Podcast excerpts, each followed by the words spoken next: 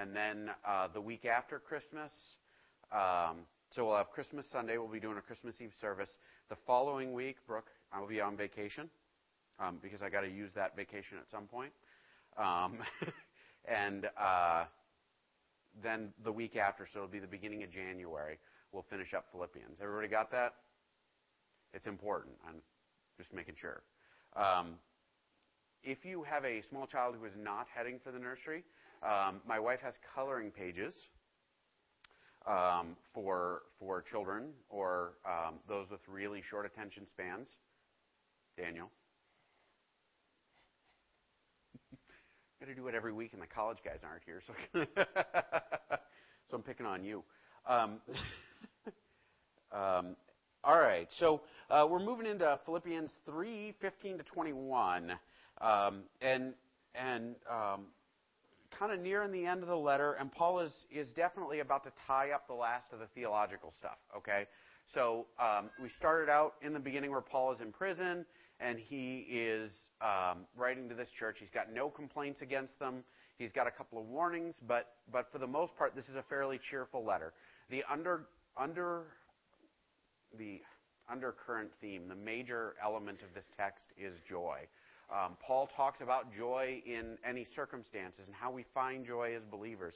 And so um, we've been looking quite a bit at joy um, and how to have joy. Joy is like happiness that doesn't go away, right? Like so, you know, th- bad things happen. Um, life becomes kind of miserable. You you don't manage to shoot a deer this year.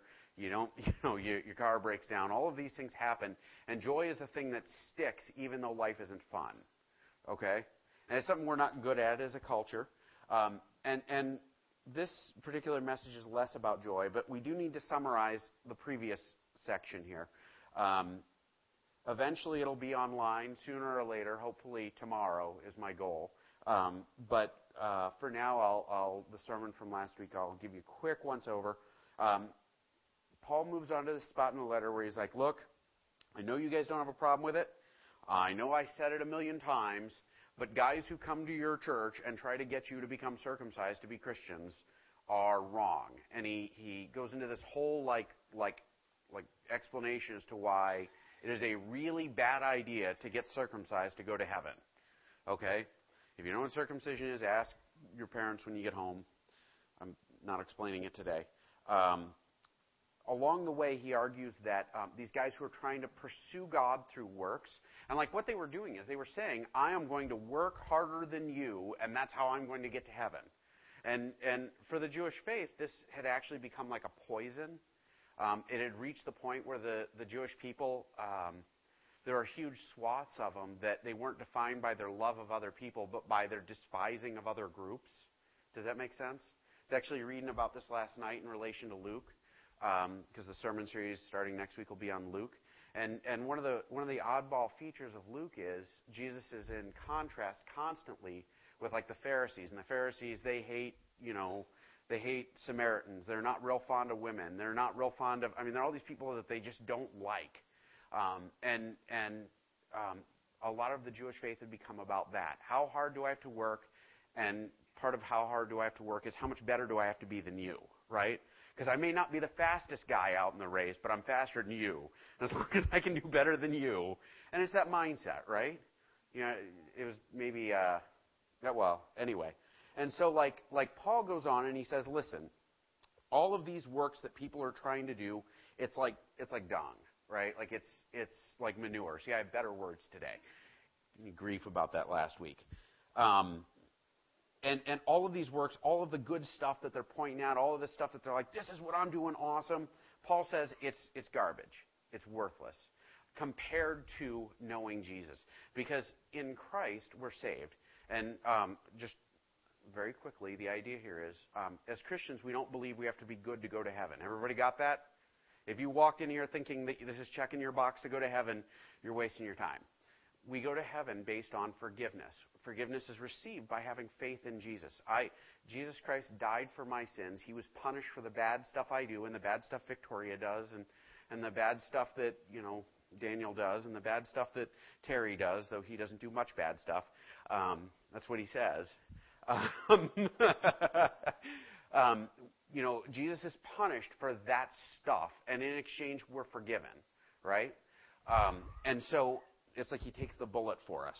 Um, and, and so, like, if we try to be good by our works, we're going to fail. Um, ultimately, Paul ends this section of the text talking about his pursuit of holiness. And what this is about is he says, listen, I, I'm made new in Christ, but I still struggle, right? Does anybody here not struggle with sinning occasionally? No hand, Terry? Um, we all continue to struggle with sin. And Paul says, look, I'm running a race toward this perfection, and I'm working on it, I'm working on it, I'm working on it. But fact of the matter is, I haven't gotten there.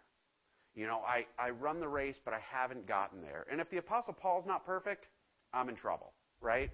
Um, so, so this is where he lays off, ends off in that previous section. Um, I'm going to read the last couple verses because they're really important. Not that I've already obtained it or have already become perfect, but I press on so that I may lay hold of that which also I was laid hold of by Jesus Christ. Brethren, I do not regard myself as having laid hold of it yet, but one thing I do know, forgetting what lies behind and reaching forward to what lies ahead, I press on toward the goal for the prize of the upward call of God in Christ Jesus. Really wordy, right? The long and short of it. Paul is perfect because he's made new, but he's not perfect yet. Does that make sense? Already, but not yet. Already, but not yet. I'm already made new, but I'm not perfect yet. Everybody with me? Everybody still awake? We're trying to serve higher caffeinated coffee to help out with that. Philippians 3:15. Um, Let us therefore, as many as are perfect, have this attitude, and if in anything you have a different attitude, God will reveal that also to you. So we lose something when we go from Greek to English, okay? Because like like have you ever read a poem that was written in a different language originally? As you read it, it doesn't rhyme. you know, and it doesn't seem to work quite right. That's the way it is with Greek and English.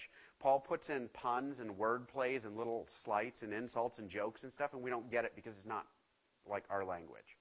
Um, Paul throws in a joke here. Um, in the pre or a pun, excuse me, puns aren't jokes. Um, in the previous section, he says, "I haven't obtained perfection yet, but I'm striving toward it." And here he says perfection again. He uses the same word, but it's almost always translated as maturity or something along those lines instead of perfection. Because he's saying, look, we're going to strive towards perfection. And those of you guys who are already perfect, and he knows that they're not perfect, right?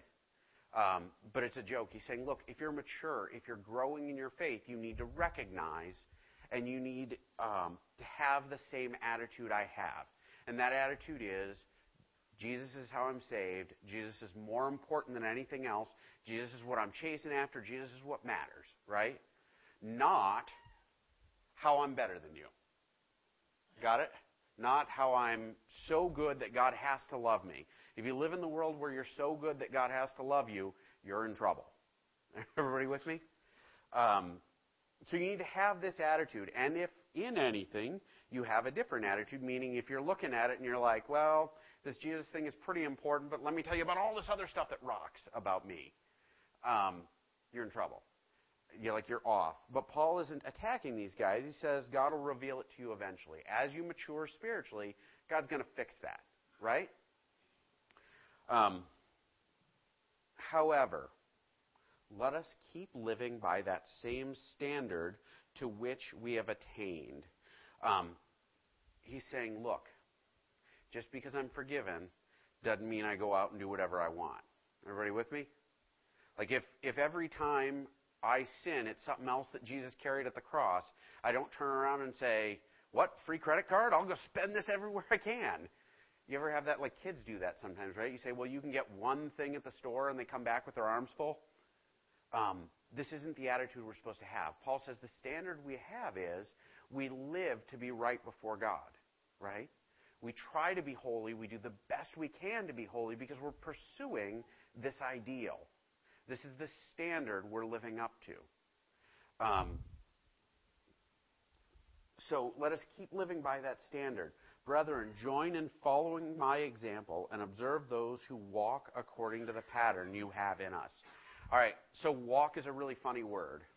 And it, it's something that Paul uses to talk about living out your Christian faith, right? Living out what you believe. Um, if I say, anybody here a vegetarian? No one? Really? In Montana, there's not even one? if I say I'm a vegan, right? First off, you all would probably make fun of me. Um, if I say I'm a vegan and I'm, I'm a vegan, but I eat steak occasionally, like four times a week, am I still a vegan? But I say I'm a vegan. Doesn't saying it mean something? Not really, right? I can say I'm a vegan, but in reality, being a vegan isn't about what you say, it's about what you do, right? You don't eat meat, you don't drink milk, you don't eat honey, you don't eat anything, you don't enjoy life, you just complain about it to people who do eat meat. Um, sorry, I was a vegetarian for seven years. I can say that. It's okay. It's self-critical.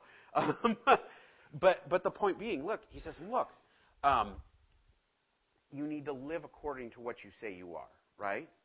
If you say if you say you're a believer, if you say you follow Jesus, you need to live following Jesus. It's not, you know, I'm going to say this and I'm going to be this. It's, it's you're doing both. Everybody with me?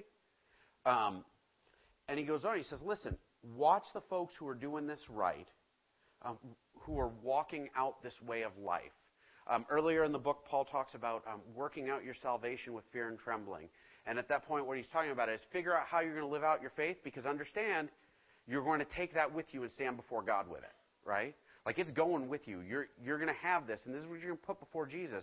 You may be forgiven, but like there's a degree to which you're going to have to stand there and be like, "Yep, this is what I love more than you." Um, and he says, "Don't do that. Take it seriously. Be very serious about it. Serious, serious, serious, because it's something that we're going to have to take with us. Not because we're afraid of going to hell, but because we want to do right by God." Um, it used to be when we lived in in Indiana, Jess would go on trips, right? and I would, I would, uh, as a habit, I would do huge projects while she was out of town. Um, and one year, in fact, actually, it's a terrible story. She went to Costa Rica for was it two weeks? She was in Costa Rica for two weeks, and I renovated a bathroom. I put in like a like a was it mar, it was a marble or granite? It was a granite countertop in the bathroom, and I painted it. I changed out the flooring. I I traded out all the shower fixtures. I mean, I did a full redo of this bathroom, and and the, the, the, the space behind the shower was about this wide, and it was right next to the cabinet. And so if you wanted to trade out the shower fixture, you had to kind of reach in and work on it. And I wasn't that good at that because I'm clumsy and really, I'm inept. I don't know what else to say.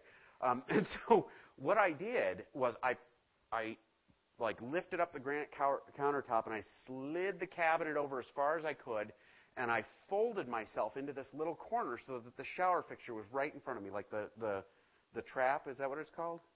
Or the, the soil spot underneath the shower, and I'm working on it, and I'm fixing it, and as I'm getting it just finished up, I hear this cabinet slip right behind me. And it, it pushed my butt up against the wall, actually, or, you know, it hit my, hit my back and pinned me. And so I'm under the shower in the closet, and, and nobody's coming over. and Jess is out of town for another week and a half. And I'm there on the floor thinking, he's going to come home and I'm going to be laying here. going to be really hard to explain. I mean, really hard. Because um, I'm going to be trapped in the shower, right? and not the good part of the shower, the crummy part of the shower. Um, and, and it took me longer than it should have. I'm not going to tell the whole story because it's embarrassing. It took me longer than it should have for me to get out of that. Um, but understand, like, like um, there was a day when Jess was coming home and she was going to see what I did, right? I did big projects because I wanted to make her happy. Because I wanted her to come home and find, oh my gosh, we have a brand new bathroom, right? If I screw it up that bad that the bathroom's torn apart and I'm stuck in the shower, I'm going to be embarrassed, right? when Paul talks about observing people who are doing it right and follow that pattern, I probably should have talked to some people who do plumbing and figured out whether or not this was a good idea. Right? Did anybody see that problem coming when I was telling the story, by the way? like, like I should have followed somebody else's pattern. Instead, I did my own thing, and I and I didn't do very well. Um, but but the objective was I want something good for her. The objective for us as believers, right? It's not to earn our way into heaven. It's to be as close and to know Jesus as intimately as possible because he's coming back, and we don't want him to come back and find us trapped in sin with our bathroom torn up, right? Because that'd be embarrassing and I would never hear the end of it. um, so walk according to the pattern. So he's saying, listen, follow the pattern of others, follow the attitude, do what we're doing, apply what we're talking about. Um, and here's the hard part, and, and I'm going to warn you, this is steel toes time, like because this is this is tougher stuff. Um, 318. For many walk, of whom I have often told you, and now tell you, even weeping, that they are enemies of the cross. There are folks who start the trip, right? And they get lost along the way. Um, sometimes I'll have Abby go do something. I'll say, Abby, you need to go into the kitchen and, and I'll give her a task, and, and I'll turn around and I'll look back and she's not in the kitchen. She's, you know, found something to distract her and she's playing with something else, right? Anybody have kids that do that? Is it just mine? You know, um, in fact, I do that. Honestly, Jess will say, Eric, I need you to go do dishes, and I'll go into the kitchen and I'll I'll start to do dishes, and then I'll think, you know, I really want a cup of coffee right now, and I'll start messing with the coffee maker, and I'll think, well, do we have enough creamer, or should I go to the store? And before you know it, the dishes aren't done, and I'm, you know, painting the living room. Um, and this is what Paul is talking about. There are some folks who start to walk in it. They start with good intentions. They know where they're going. They got the right idea. But what happens? They get lost, or they get distracted, or something comes up, or they're too busy, or I'm kind of ticked off at these guys in the church, and so I want to stay away from those people, or whatever. They get this huge pile of stuff that gets in the way, and they get lost. And Paul, when he talks about these folks, how does he describe it? Is he judging them? Not really, right? His attitude is an attitude of sorrow. When he looks at folks who are walking wrong, who are lost on the way, he talks about weeping. This is actually the only spot in the Bible where we have any reference to Paul weeping. Like any reference to him like mourning with this kind of intensity. Um, and, and the Greek word there really indicates like intense like sorrow or intense mourning. Um, very strong emotional connection. Um, and he says these folks are now an enemy of the cross. Now we're going to hit pause.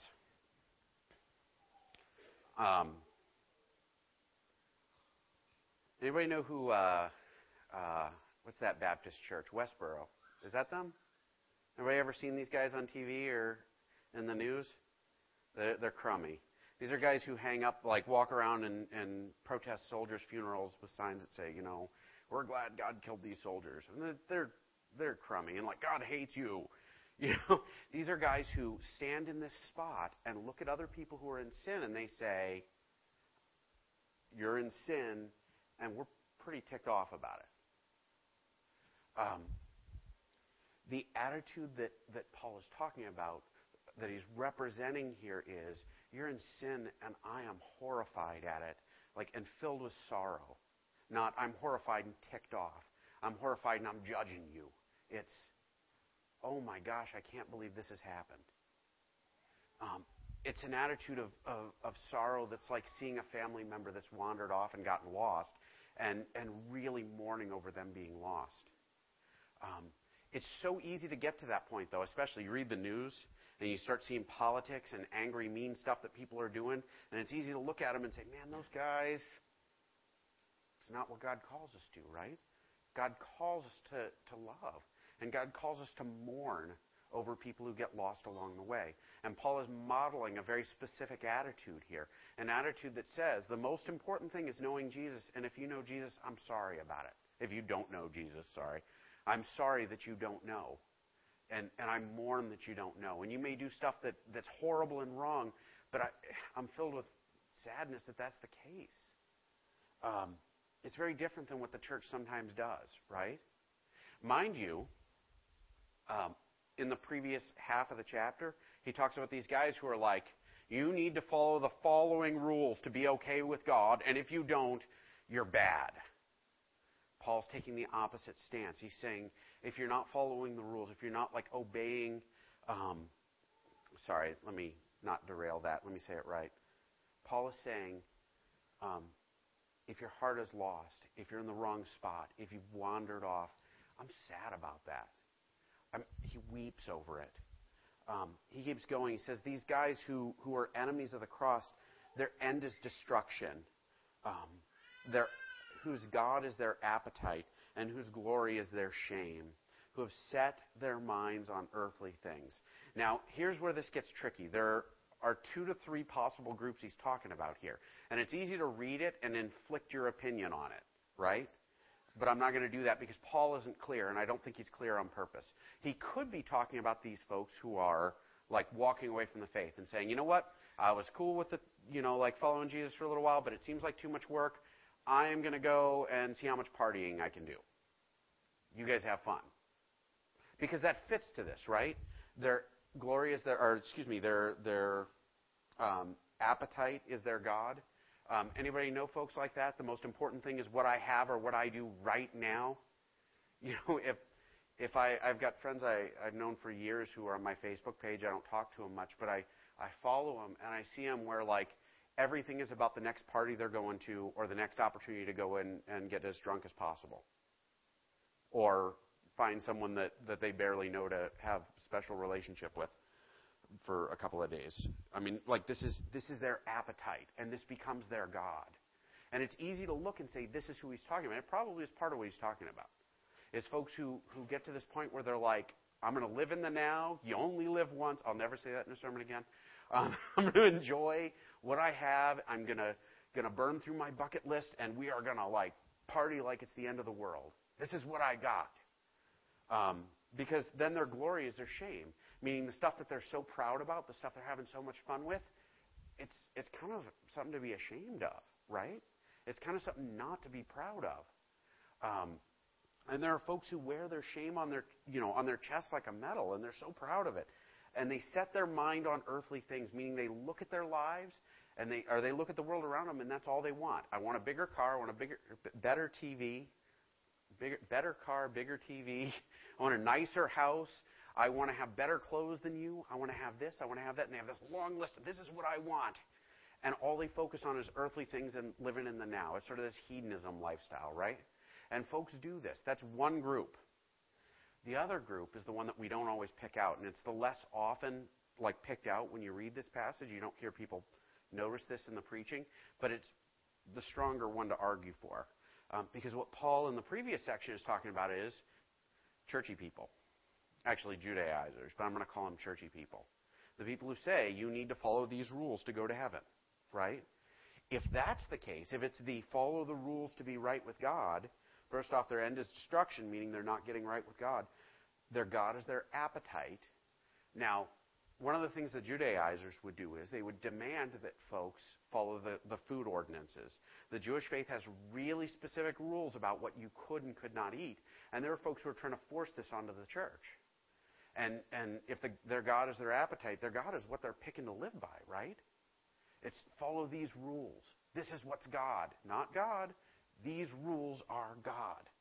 Um, their glory is their shame. Now, this fits in really well with the previous section where Paul says, you know what? Everything that they thought is valuable is like a big pile of, of manure. See, I said it again. Um, sorry, I've been picked on so much about that. Um, Everything that they love, everything they're so proud of is like a big pile of manure. It's garbage. And they're proud of it. Their glory is their shame. Um, and so, what Paul is doing here, possibly a big chunk of what he's probably doing here, is he's saying, if you live your life chasing after works, if you live your life proud of what you do as a way of being right before God, you're losing. You're failing. Um, and your end is destruction ultimately. Um, because God doesn't want your works. Um, he has no use for that stuff. Um, and their mind is on earthly things, meaning they're not looking to God, they're not looking to Jesus. They're looking at the world around them and saying, What do I have to do to get what I want?